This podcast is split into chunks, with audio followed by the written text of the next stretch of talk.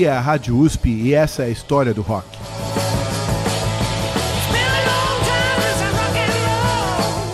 Olá, meu nome é Mário De Vivo e esta é a história do rock na Rádio USP. Hoje nós vamos continuar o nosso mergulho no punk rock. Na semana passada nós vimos como o punk rock representou uma virada agressiva contra outras formas de rock que os próprios punkers associavam com elitismo e ou comercialismo. Agora é hora de olharmos como essa história se originou de fato, olharmos para os precursores, e aí existem dois aspectos que nós temos que levar em consideração quando falamos de punk rock e, na verdade, qualquer tipo de rock. Existe a música em si, esse é o primeiro aspecto. O tipo de instrumento, de instrumento usado, os timbres, a variedade de estilos, a velocidade de execução, aquilo que é fácil da gente mostrar para vocês num programa de rádio, que é o som da coisa em si. Mas existe sempre um aspecto no rock que é muito difícil de transmitir usando o áudio, que é o tipo de atitude envolvido na proposta musical. Essa atitude, entre aspas, está nas roupas, nos gestos, nas posturas, na performance no palco, nas entrevistas concedidas pelos artistas e também nas coisas que eles fazem nas suas vidas pessoais e nas turnês e que são divulgadas pela mídia. Ou seja, a maneira como as audiências recebem a música está no rock completamente, totalmente relacionada com a atitude e não dá para separar os dois. Mas no rádio a gente só ouve a música. Com certeza, se fôssemos fazer uma série de programas sobre a história das atitudes, nós teríamos que ter alguma forma de uh, expressão uh, visual para falar disso. Mas uh, uma coisa é certa sobre o punk rock: os pioneiros estavam nos Estados Unidos. Vamos começar ouvindo uma banda que foi inspiradora de muitos roqueiros punk, o MC5, uma banda do centro-oeste americano, formada em 64, que lançou o primeiro álbum em 69, um álbum ao vivo que é bem raro no rock. A banda uh, era conhecida por sua atitude, principalmente anti-establishment, anti-guerra do Vietnã, antirracista uh, e de uma forma nem um pouco comportada. Eles tinham letras com muitos palavrões e, e usavam esses palavrões abertamente no palco, criavam muitos problemas para as gravadoras. O som do MC5 é cru, é forte, é agressivo, sem firulas, e essas são várias das características do punk rock. Vamos ouvir um dos exemplos mais citados desse tipo de música agressiva que o MC5 fazia e que inspirou os punks. A música se chama Kick Out the Jams, está no primeiro álbum de 69. Reparem que começa com o vocalista Rob Tyner xingando todo mundo.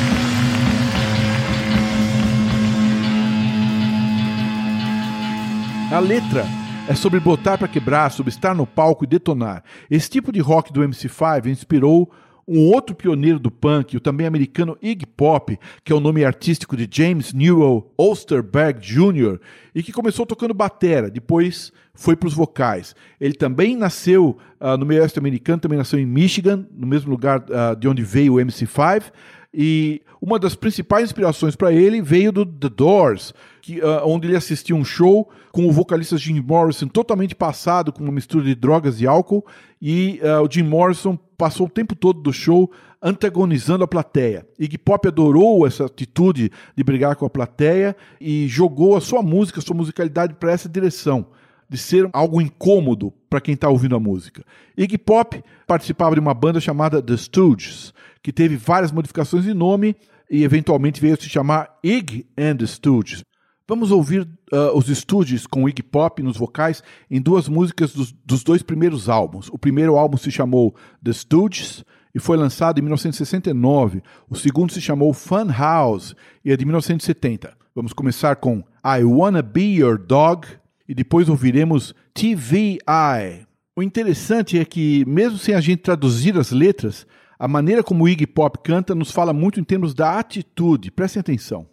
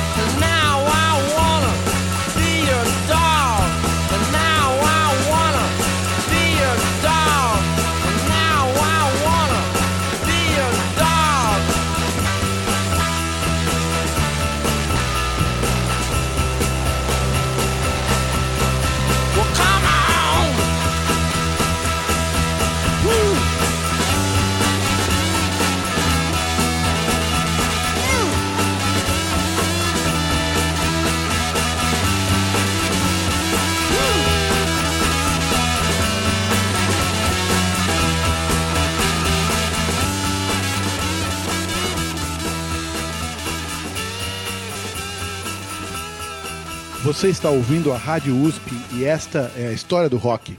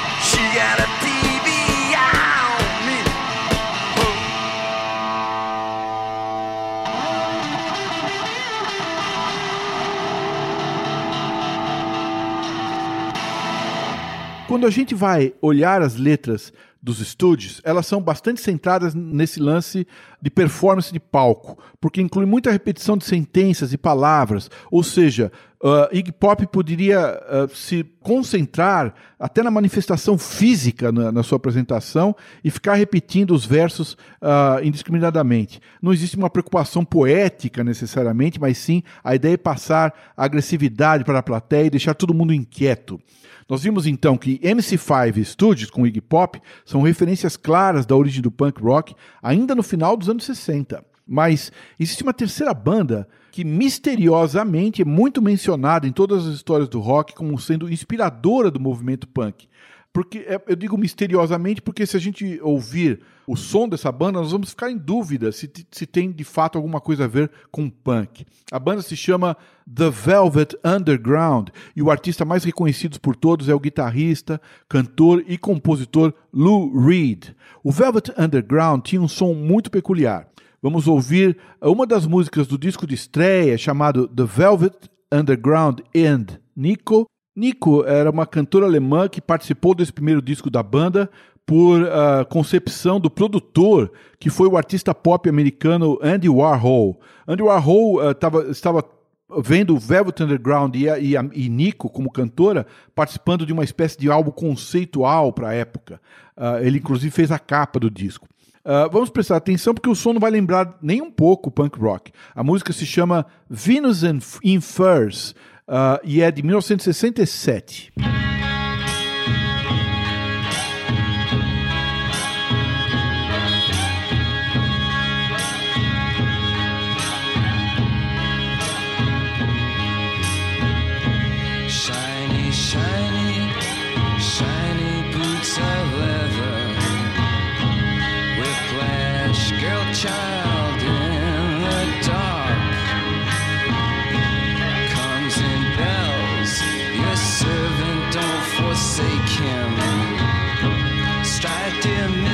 Peace.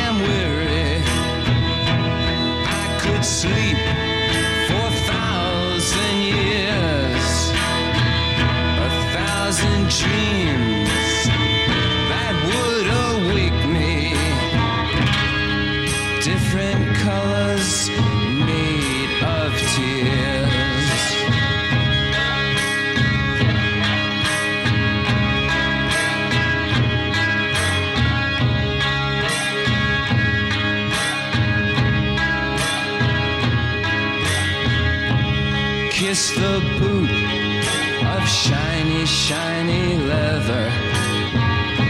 Shiny leather in the dark. Tongue of thongs, the belt that does await you. Strike, dear mistress, and cure his heart.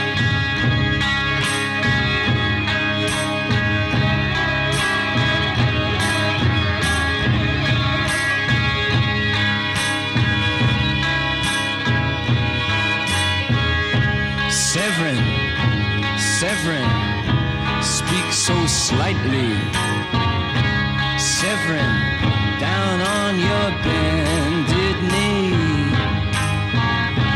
Taste the whip in love not given lightly.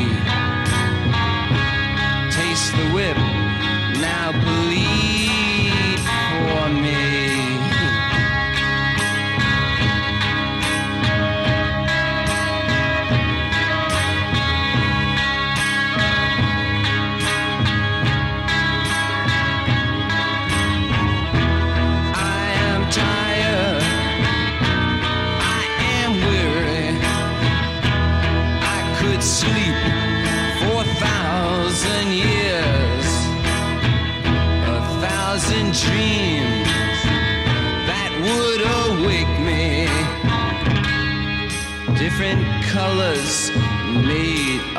Tears.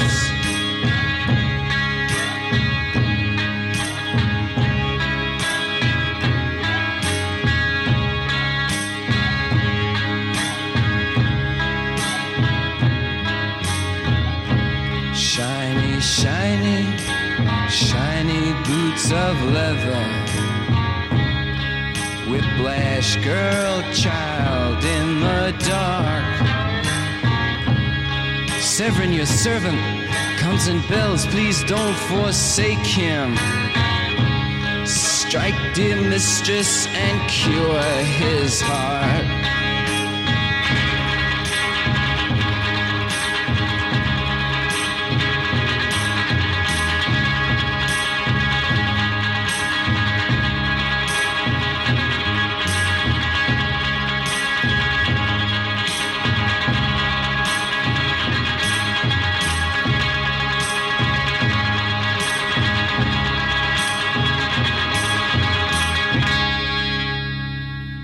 Você está ouvindo a Rádio USP e esta é a história do rock. Pois é. De onde saiu essa ideia de que o Velvet Underground está ligado às origens do punk rock? Na verdade, essa concepção é, veio de artistas como Pat Smith, que é uma das pioneiras do punk rock nova-iorquino da década de 70, e que informaram que o Velvet Underground estava nessa posição uh, citando principalmente as letras, que são depressivas, dark, e tinham muito pouco a ver com o, o rock uh, Flower Power de 67, 68, 69. No caso da música que acabamos de ouvir, Venus in Furs, a letra fala de sexo sadomasoquista. Uh, nós vamos ouvir mais uma canção agora do Velvet Underground, de 1969, chamada Pale Blue Eyes, cuja letra fala dos altos e baixos de um envolvimento romântico sexual com uma mulher casada, de uma forma uh, estranhamente obsessiva.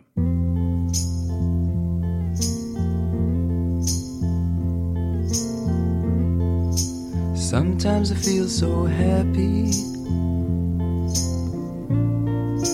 Sometimes I feel so sad. Sometimes I feel so happy. But mostly you just make me mad. Baby, you just make me mad. Linger on.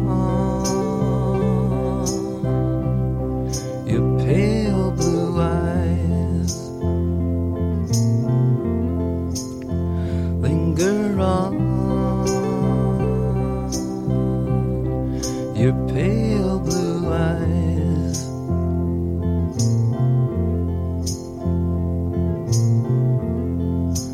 Thought of you as my mountaintop. Thought of you as my peak. Thought of you as everything I've had but couldn't keep. I've had but couldn't keep. Linger on your pale blue eyes. Linger on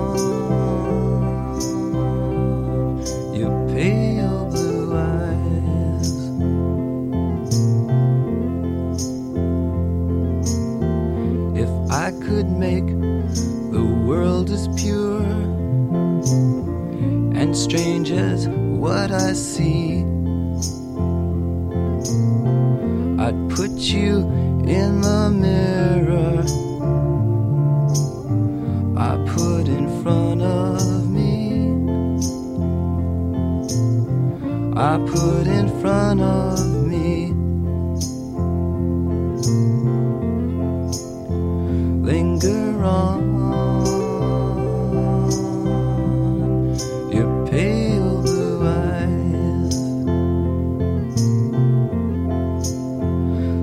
Linger on your pale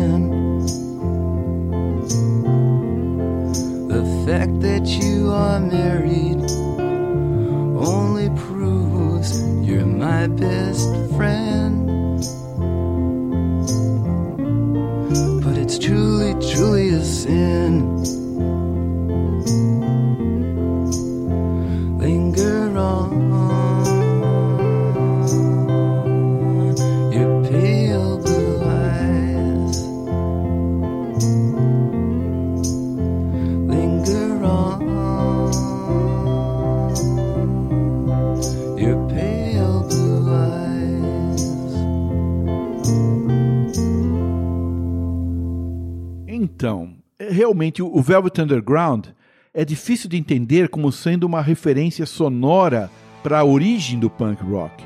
Mas eu acho que todos vamos entender melhor isso, melhor essa história, quando chegarmos à hora de falar, de falar das bandas pós-punk como Joy Division, eh, que representam um lado dark do punk rock.